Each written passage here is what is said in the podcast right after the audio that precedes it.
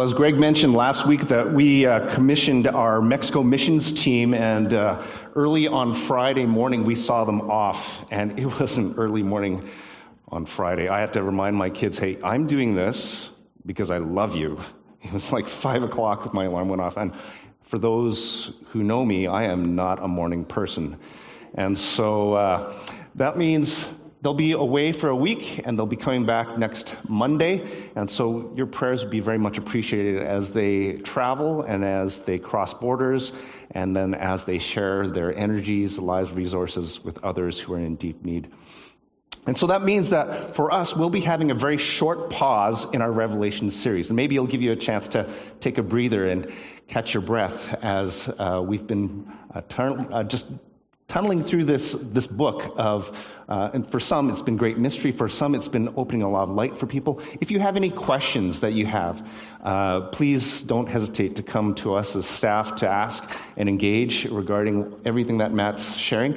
Again, we would invite you to go into the book of Revelation and read for yourself what is in there. Don't take just everything you're hearing on the internet or uh, uh just on the radio for granted and, and measure it and uh, test it with what we're reading and what you're learning here up on stage. So, anyways, how are you enjoying this series so far?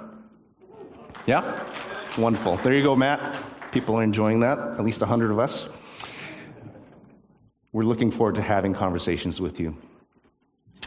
In the Christian calendar, next Sunday is Palm Sunday, and uh, Pastor Kendall's going to be bringing the word for us, so you can pray for her as she prepares to share. And as we as Christians prepare our hearts and our minds for what we would consider uh, historically to be known as Holy Week.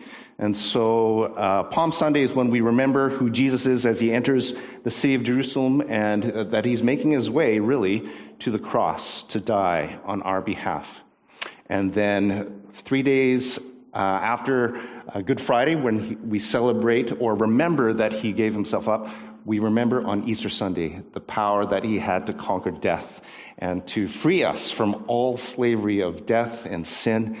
And that is going to be a wonderful chance for us to celebrate. So, in the meantime, would you please pray for Pastor Kendall?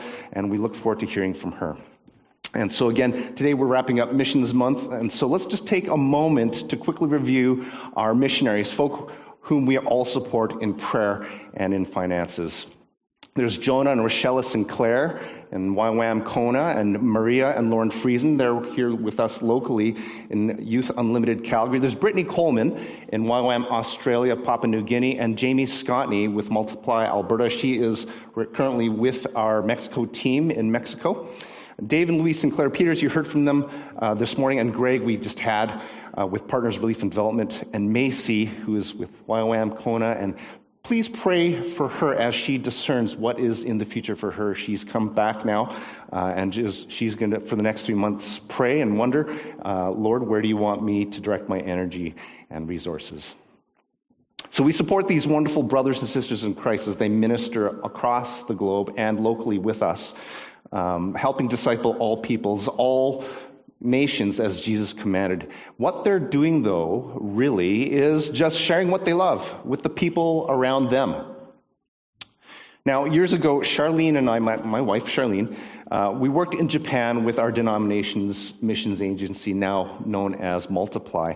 And the mission has been in Japan since the end of World War II. So it's been there for over 70 years. And after many decades of sharing Jesus, uh, that denomination has grown, that group of family of churches that are related to this church has grown to about 29 churches across the country. It's a very difficult place to share the gospel. Charlene and I worked as English teachers in those churches. Uh, in fact, we were focused around seven Osaka area churches. And uh, after leading a number of our students to Jesus, and connecting them to the churches that we were working in. Uh, one of the pastors of one of those seven churches came up to me and said, Oh, Pastor David. And they, they said it uh, uh, with a very strong accent, but they were really trying hard to communicate well with us in English.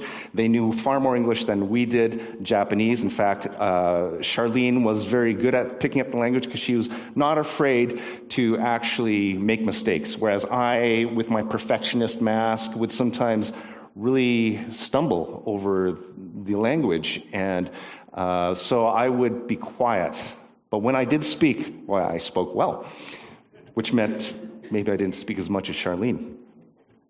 One of the pastors, Pastor Sugi, came up and he said, Sensei Dabito, teacher or Pastor David, Sensei Dabito, you are a good salesman for Jesus. And I kind of cringed. and I went, okay, I think I know what you're trying to say with your limited English, but it just made me feel greasy. Do you know what I mean? Was, I just went, okay, I think I understand, just because of what that kind of connotated. And what he was just trying to say is, you share Jesus well with others. And what Charlene and I were really trying to do is, we were just trying to share what we love with others. And that's really what we're focusing on today.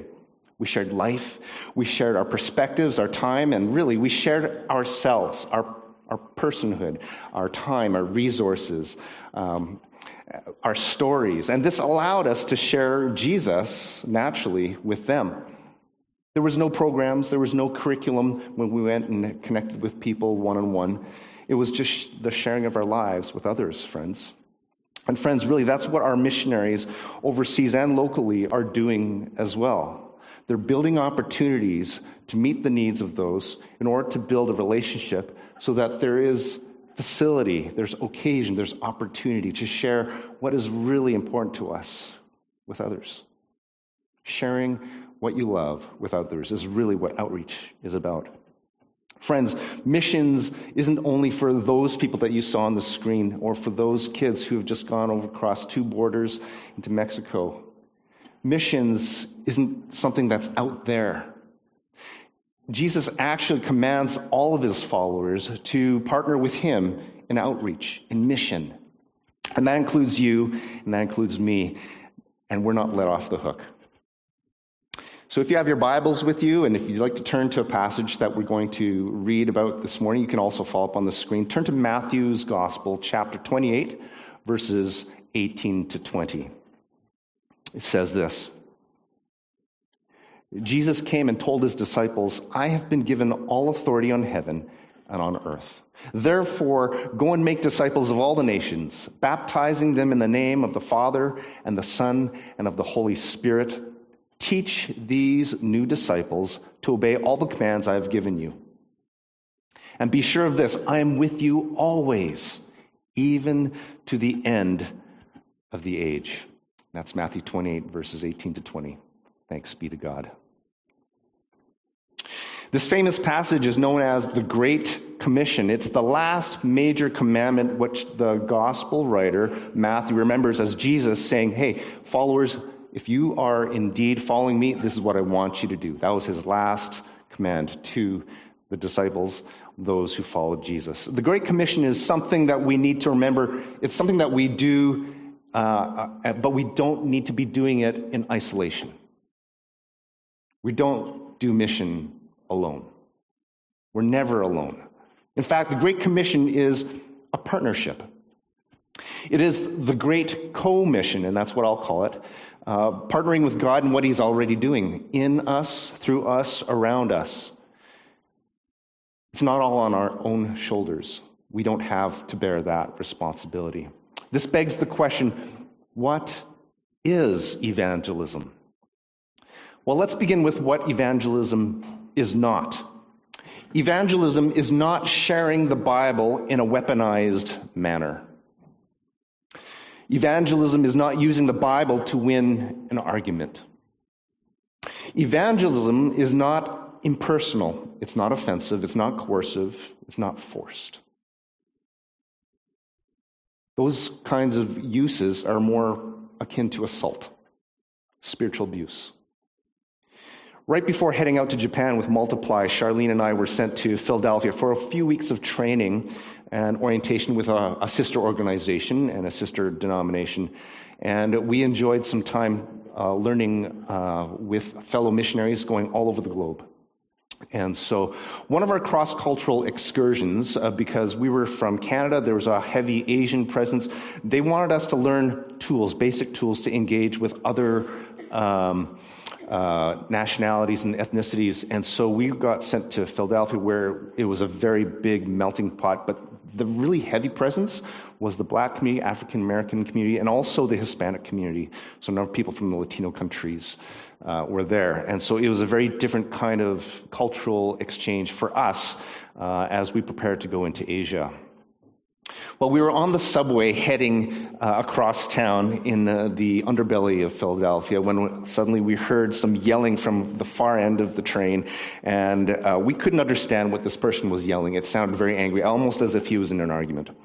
Okay, and he was arguing with other people. And as he came closer to us and closer to us, we could actually discern what he was saying. And we, could, we thought he was swearing because he was using the word of Jesus Christ a lot. And we're just going, oh my goodness, this guy's taking the Lord's name in vain. And as he got closer, we heard him just preaching a sermon of hellfire and brimstone. And I just went, wow, he is taking the Lord's name in vain.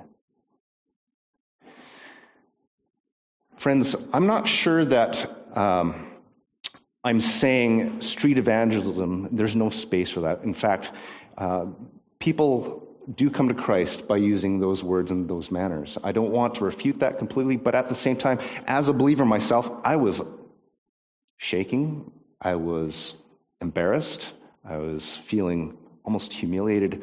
Boy, this is a person trying to represent my faith, which I think is supposed to be compelling, persuasive, encouraging, filled with hope, filled with love. And he was just yelling, spitting hellfire and judgment. And I was going, oh my goodness. And he's doing this in the name of Jesus, the same Lord that I serve. So he's causing quite a stir. And uh, I'm not saying that street evangelism doesn't have a place. What I'm saying is our message of hope is supposed to be exactly that one that encourages, one that brings hope to the hopeless, one that brings people to closer to the Lord, not away from them. Now, there are points in time where um, the gospel has to be confrontational. I think those are moments when truth is being, being spoken to power. And that is when uh, the words need to be measured and thoughtful and directed. But that's altogether something different that we're not going to talk about this morning. Let's remember who Jesus, our Lord, the risen Lord, is. And Matt had said this a few weeks back. Uh, he is indeed the Lion of Judah. He has the power to make things happen, to make people bow before, before him and cower in fear. And yet he does not use that way to come before people. He chooses to show his power in the form of a sacrificial lamb. And as followers of Jesus, I am challenged, I think we are challenged to do the same.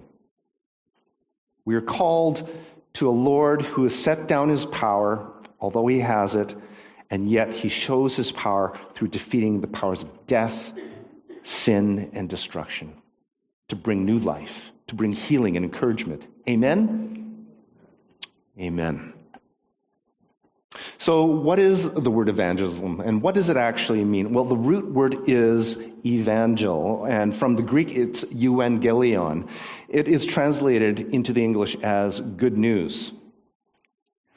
So, evangelism is actually good newsing to others or with others.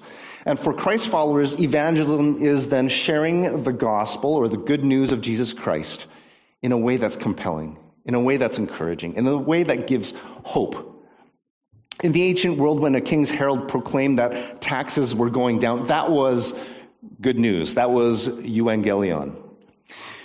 When there was a holiday proclaimed and there was a big feast that the government or the kingdom would sponsor, that was good news.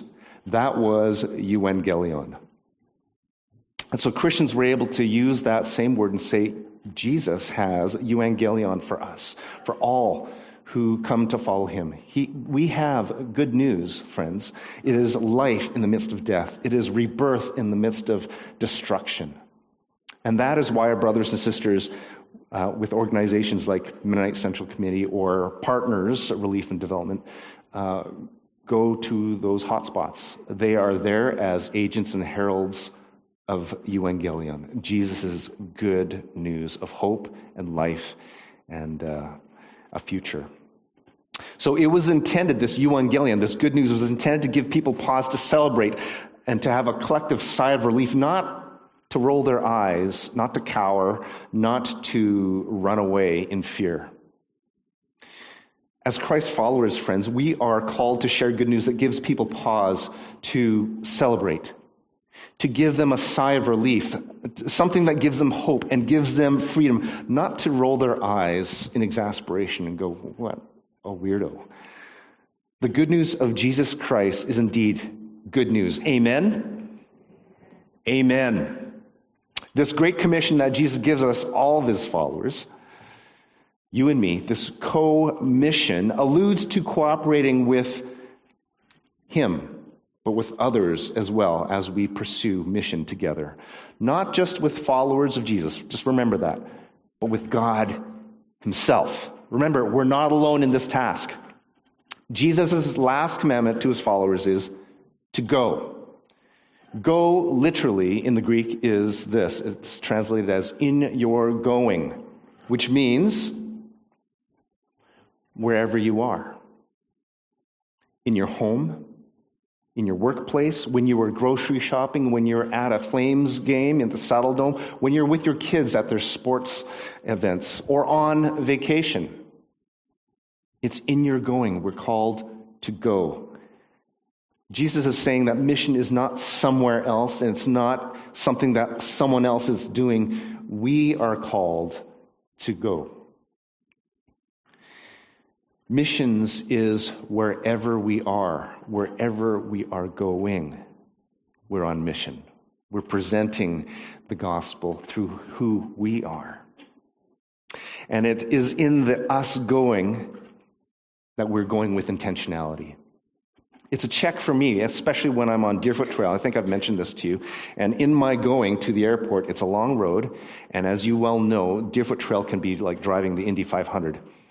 And sometimes some people drive like they are professional drivers. And I am not. Uh, and so oftentimes when they just move right in front of you uh, with maybe a, a, a hair's breadth of distance between vehicles, I just like back off, right? And so I say, bless you. Sometimes I don't say that. but I oftentimes say something that I have to say, Lord, would you forgive me for, for blessing that person?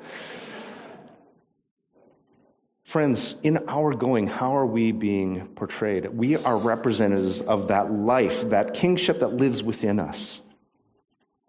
In our going, what are we presenting? What are we communicating? And as we go, we are called to make disciples.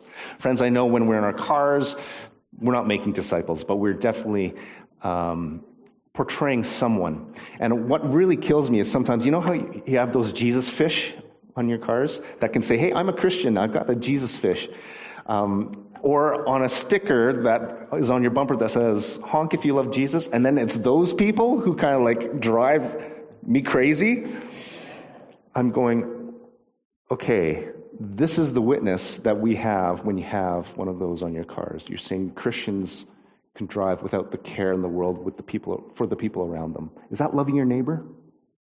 And then me checking myself saying, bless you, as I respond to the drug. I'm just going, oh man. Let's check ourselves, friends, as we share the gospel, as we remember whose we are, as we remember who we are, even as we drive on Deerfoot Trail. Oftentimes now I'm taking Stoney, so that's my caveat. That doesn't let us off the hook, does it? We are participating in missions, is what I'm trying to say. And I think what Matthew is trying to say, what Jesus is trying to say through Matthew, is in your going, no matter where you are, you're representing me. So it means we're on mission, but not by ourselves. We are with one another. We're together in this, SunWest, fellow Jesus lovers and followers, believers. We're not in this alone. Amen. And I think that that's the exciting thing. We don't have to do this alone. That's why we're together this morning. Hey, it's to get a little recharge. Remind ourselves, hey, we are on this road together. In God's commission, Jesus is calling us to make help make followers of Jesus Christ, not just believers of Jesus. One thing for people to believe in who Jesus is, but it's another thing for them to actually begin following Jesus, right? And so I think that is where that intentionality, and this is where the challenge is for us. Okay? Not only are we intended to portray Jesus well in our lives, especially on our drive to work or wherever we're going, but actually in our day to day living, in our relationships, with whom we bump our elbows with in the office, or more importantly, our neighbors, or even more importantly, with those within our own home. Who are the easiest people that we can lose our temper with? It's the folk in our own family. So, who are we actually presenting the hope of the world to, even in our own family? Friends, parents, we have a responsibility to communicate the love of Jesus, and this is three fingers pointing back at me, to our own kids and how we treat them, how we talk to them, how we love them. Are we presenting a subway preacher with hellfire and brimstone, are we presenting the sacrificial lamb that comes in peace, with love and gentleness, who gives hope? Friends, our first congregation is our kids or our spouse I think that's what Jesus is meaning when he says, Love your neighbor as you love yourself, not just the person across the street from us. Love your spouse the way you love yourself. Love your kids. Oh man, it can be so hard, especially when they're teenagers. Oh my goodness. James, have you. Fi- Sorry, James. I'll stop myself right there. I love you, James. I'm praying for you, my son. I'm so proud of you. Sorry, guys. I had to catch myself right there. Most of us are not called into international cross cultural ministry like a number of our friends are. Some of us will be, but all of us are called into, increasingly so, international cross cultural ministry that's local. Friends, the world is coming here to Calgary. We are the fastest growing city in Canada right now. In fact, one of the oddest uh, facts I just heard was 50,000, I think, Ontarians are coming here. So if you're from Ontario, we love you. We don't think you're weird, even though you are. Um, don't ask me to cheer for the Toronto Maple Leafs. Friends, what is our mission here at SunWest Church? This is not a rhetorical question, and Greg said it, so you're, Greg, wherever you are, you don't have to say it. The rest of us, what is our mission here? I'll help you out. Let's say it together. One, two, three. We exist to guide all people into a lifelong, authentic relationship with Jesus Christ. That's why we exist. That's why we as SunWest exists. And so by coming here each Sunday morning, proclaiming this, you're saying, This is why I'm here.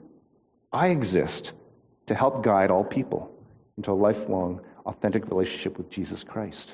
Friends, we are on mission. This mission statement is based out of the great co mission. This is our raison d'etre. This is the reason why we exist, our purpose for living. This is the go that Jesus is talking about in Matthew 28 19, in our going out, in our living, in our working, in our playing. So let's very briefly talk about the how we do that in our going. Here at SunWest, uh, we value outreach. We value sharing the good news of Jesus Christ with others. And we share what we love. So I want us to all say that together. We share what we love. One, two, three. We share what we love. For some of us, it's in inviting people to church or church activities. For some of us, it's sharing personal stories over a cup of coffee or whatever. Still, for others, it's being involved in helping others. Okay, that's our natural predisposition. That's our natural way of being with people. We love to help others. And the common thread here is that sharing the love of Jesus is really about sharing what we love with others. Every single Christ follower has God given gifts and abilities that fall into one or two ways of, I'm going to list about six approaches to outreach. They are really just an extension of who we are, how we're made, how our personalities are wired. And it's combined with our spiritual gifting. The six styles are this there's direct, there's intellectual, there's testimonial, invitational, there's service, and relational. We're not going to go deep into this. This is like a weeks long textbook if you want. I know you don't. And so I'll only speak for another four hours. I mean, short time. We may have a style that comes uh, naturally to us, but you know we may actually employ any one of these at any given time, depending on the circumstance. A church community will have all six of these represented within its community, and this means, SunWest, that God has given us all that we need to do that He has called us to do. The faith community, using their gifts uh, and working together, will accomplish all that God has set out for us.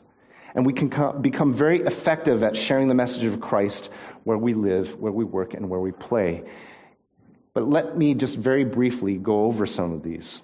Which one, I'm going to ask you to think about this as we listen, which one best fits you? There is the direct approach, right? This approach is what we see in Acts chapter 2, where Peter addresses the crowd on Pentecost. He talks and he gives a message, and people are listening to him, and he boldly proclaims the gospel to those who are present. It is a very direct manner. Uh, done well, those who have this gift get straight to the point in a way that's compelling and invitational. It invites conversation, it does not close it down. They preach Christ and they seek it as a response. The issue isn't forced, but the person with this approach directs the conversation to a discussion on faith. It invites further conversation. That's the point. Further exploration on the part of the people who are listening, not the subway preacher who actually causes people to move aside as he moves forward. In becoming a Christ follower who shares what we love, the direct approach is described as redirecting conversations to Christ. Now, you have to think about how you can do that in a way that is not treating the other person like an object or like a checkbox, because that's not what relationships are. Or otherwise, you're just using that person, right? You're actually just sharing what you love with another person if they're willing to hear it. You don't cram it. No, you're going to sit down, just cram it down your throat. Oh my goodness. So, what I'm trying to say is our posture is actually key. The way in which we carry this wonderful news and share it with others it's in our posture that is key. Are we actually communicating something with love or with the intention to win an argument? Do we have a deep love for the other person and a care that, you know, this is, this is important? Or are we saying, boy, I need to be right? I need to be the one who's correct here. There's a difference.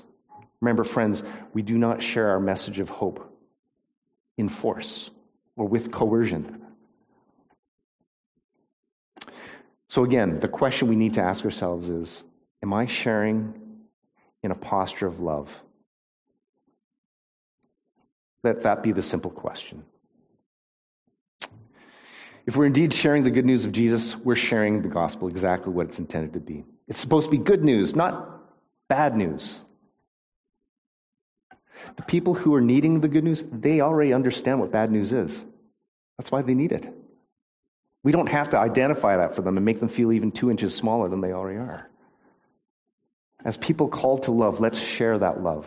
Let's contextualize our message in love. Let's go to another approach, the intellectual approach. Uh, the biblical person who best exemplifies this approach is actually the Apostle Paul. In Acts 17, Paul reasoned with philosophers and deep thinkers in Athens. Uh, today, this is practiced by apologists, people who know how to defend the faith or get into a debate in a way that's civil and actually answer real good questions. The intellectual person sharing the good news of Jesus is challenged to have an excellent knowledge. They love to learn. So, and I've got a library in my office that I'm committed to sharing with others. If you're one of those people, my library is your library. Feel free to borrow a book, just sign it out so I know where it went. And you, it is, go and have some fun in there, right? But if you're not, that's okay. Each one of us is wired differently. Some of us, though, are intellectuals and love to read. The intellectual roadblocks can be a significant barrier to many people.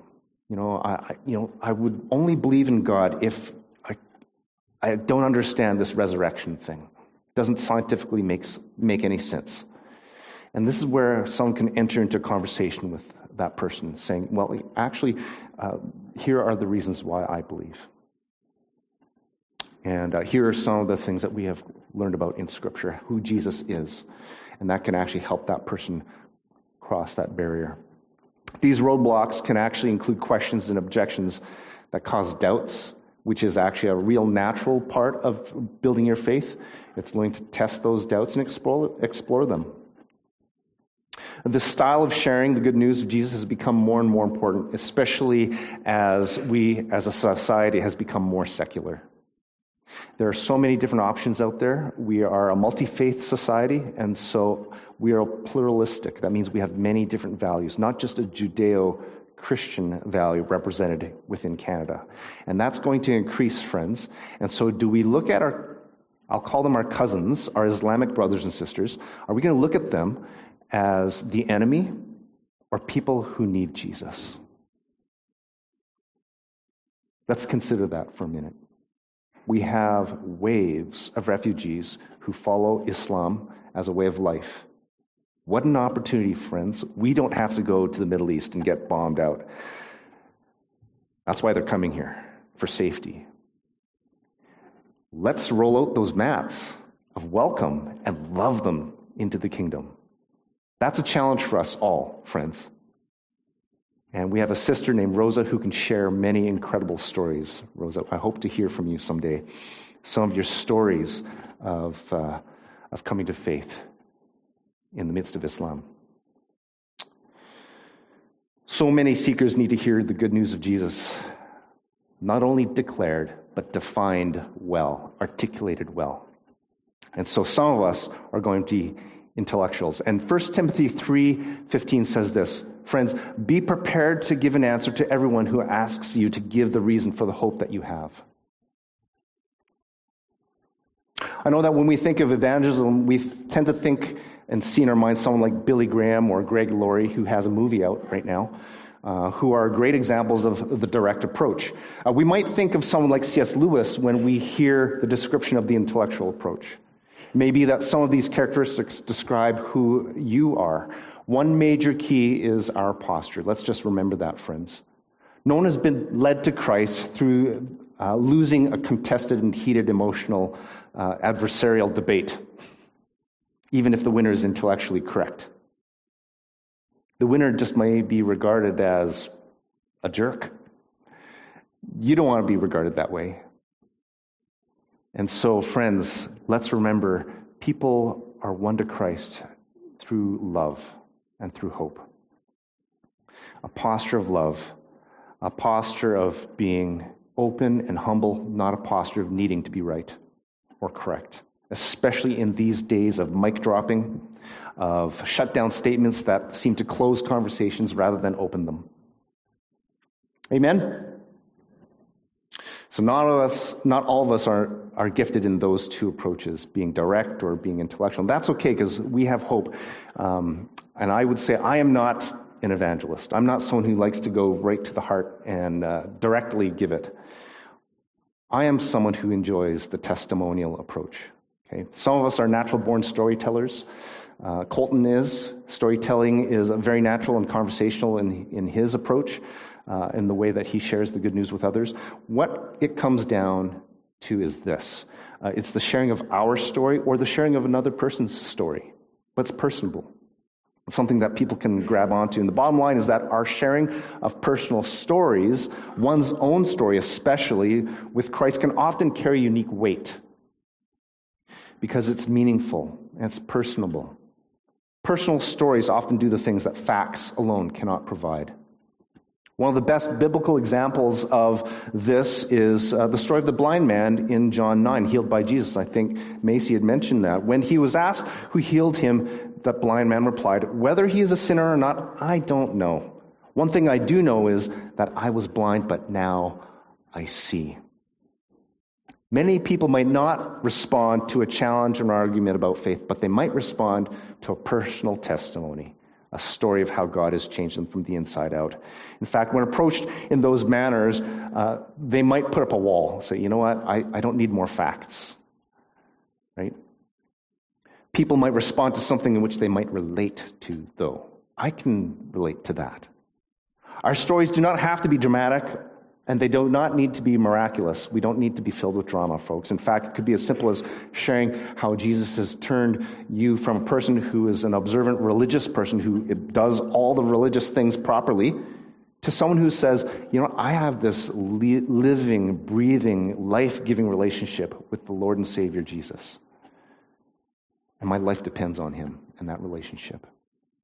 That might be as compelling as it gets. So, are you a storyteller? Are you a direct communicator? Are you an intellectual? It Doesn't matter. God's going to use you to share what you love with others. There is the invitational approach.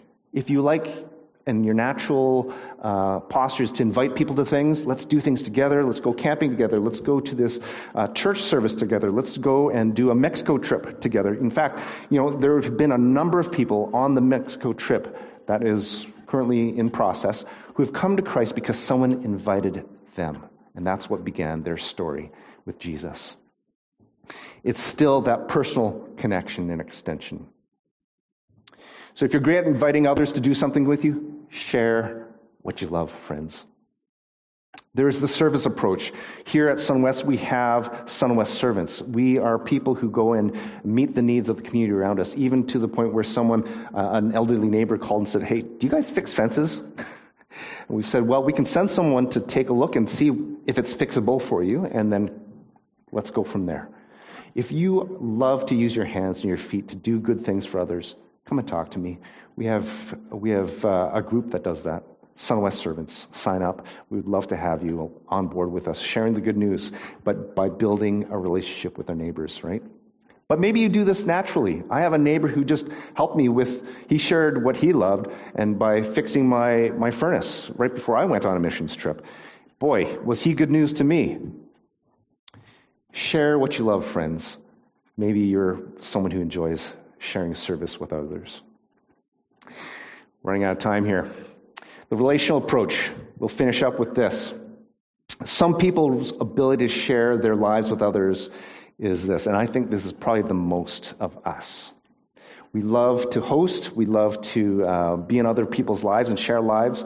Uh, we love to do things with others. This is where we have a ripe opportunity just to share what we love with others, which includes our faith, friends. If Jesus is truly who you love and you depend on, you're going to be depending on uh, Jesus for everything. And it's going to come out in your sharing of life how you do life, how you encounter those storms that inevitably everyone has to go through. A hardship, a loss, something that is taking more energy than it normally does. How do you deal with that? And are you open with sharing how you do that with others?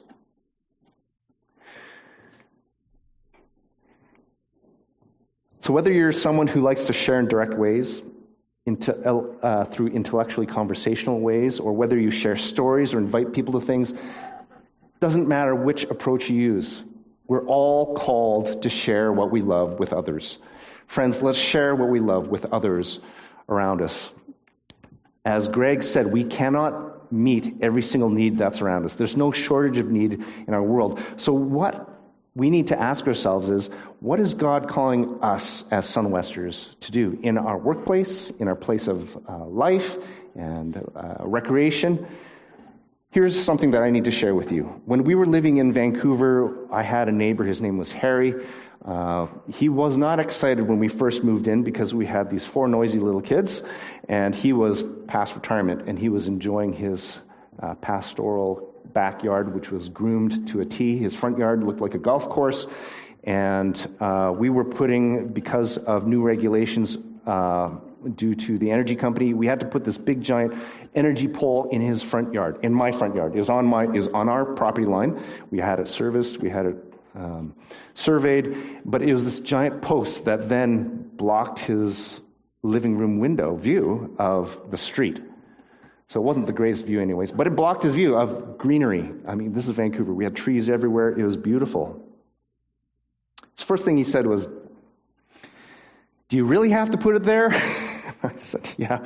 Even the engineer who was there said, yeah, it's, it's needing to be there. And I said, oh boy, I've got, I've got my work cut out ahead of me already. Uh, Harry uh, was not interested in religion, and he heard that a pastor was moving in beside him, and the first thing he said was, hey, just, just don't preach at me, please. Uh, but he was gracious as Jesus, I'll have to admit. I remember backing out of my driveway one day in, in, a hurry to get one of our kids to school, and as I was backing out from our driveway, I scuffed the corner of his car with the corner of my bigger car. And I was like, ah. Oh. I said, bless me. that wasn't what my kids heard. Daddy. oh, Lord, help me. I'm in a rush. I have to get my kids to school. I actually got out of the car, parked again, and knocked on the door. Harry, I am so sorry. I just dented your car. Dave, no one was hurt. It's okay. Chill out. It'll get fixed. And I was like, wow, this guy is amazing. We were neighbors for good eight years, and we'd chide each, over, uh, each other over our sports selections. Okay, he was a Manchester United fan. I was a Flames fan. I was.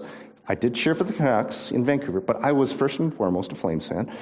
Uh, I shared the raspberries that were coming into bloom in my backyard during springtime, and he looked after James's stick bug when we were out on vacation. It died when we were on vacation, and, uh, and he said, "I'm so sorry. I, I, I didn't know what to do." I'd shovel his walk in winter, and then he'd critique uh, my grass in the, in the in the spring. Uh, you missed a dandelion over there, Dave he never did give me his recipe uh, of how to have a really great green lawn uh, in Vancouver the way that he did it.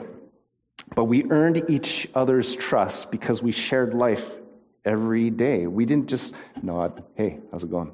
And then get in our cars and go off.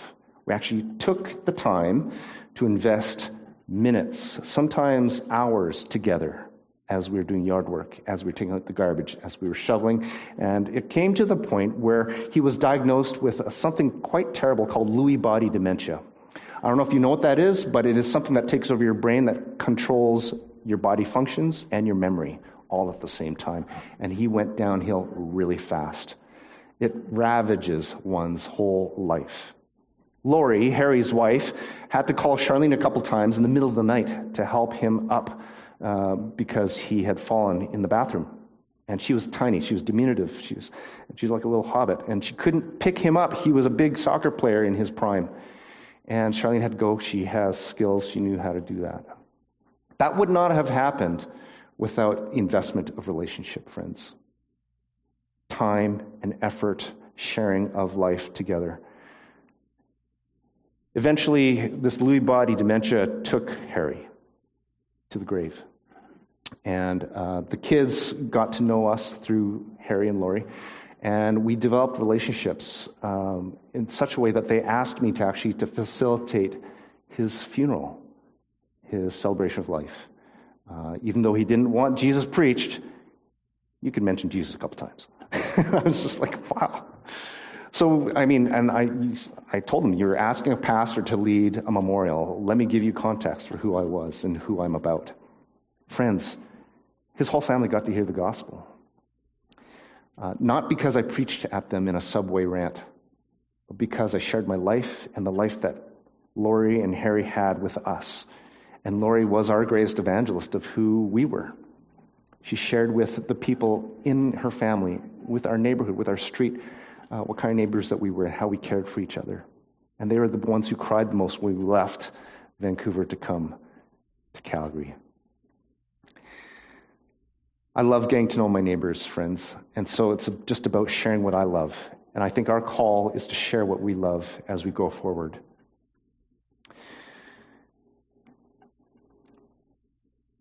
Friends, as we continue to follow Lord Jesus, let's be intentional with the time that we have with the abilities that God has gifted us with, with all the things that we are, who we are, what we have.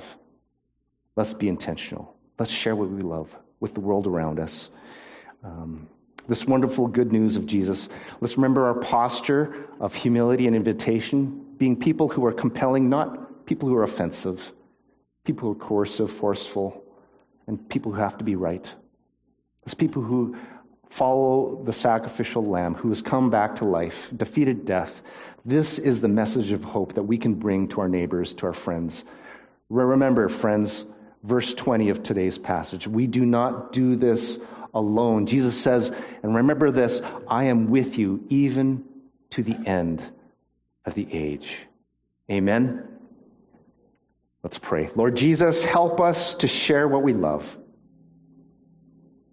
Most importantly, Lord, help us to share who you are in our lives. You are so good.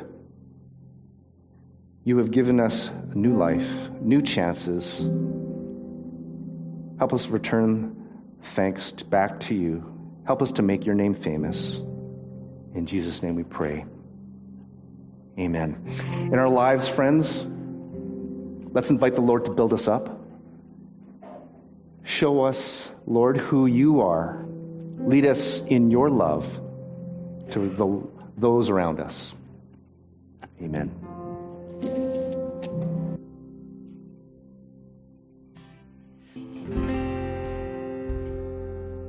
We're so glad that you joined us this morning. And as you go, we bless you to be missional in your context, in your family, your neighborhood, your area of work. Um, we ask that God would give you strategy and make you feel confident in that. If you'd like to receive prayer, we have some folks who would love to pray for you this morning, to celebrate with you, to pray for your burdens, to pray for healing, to pray for your, your area of mission. So please come forward if you're interested in that, and we bless you to go.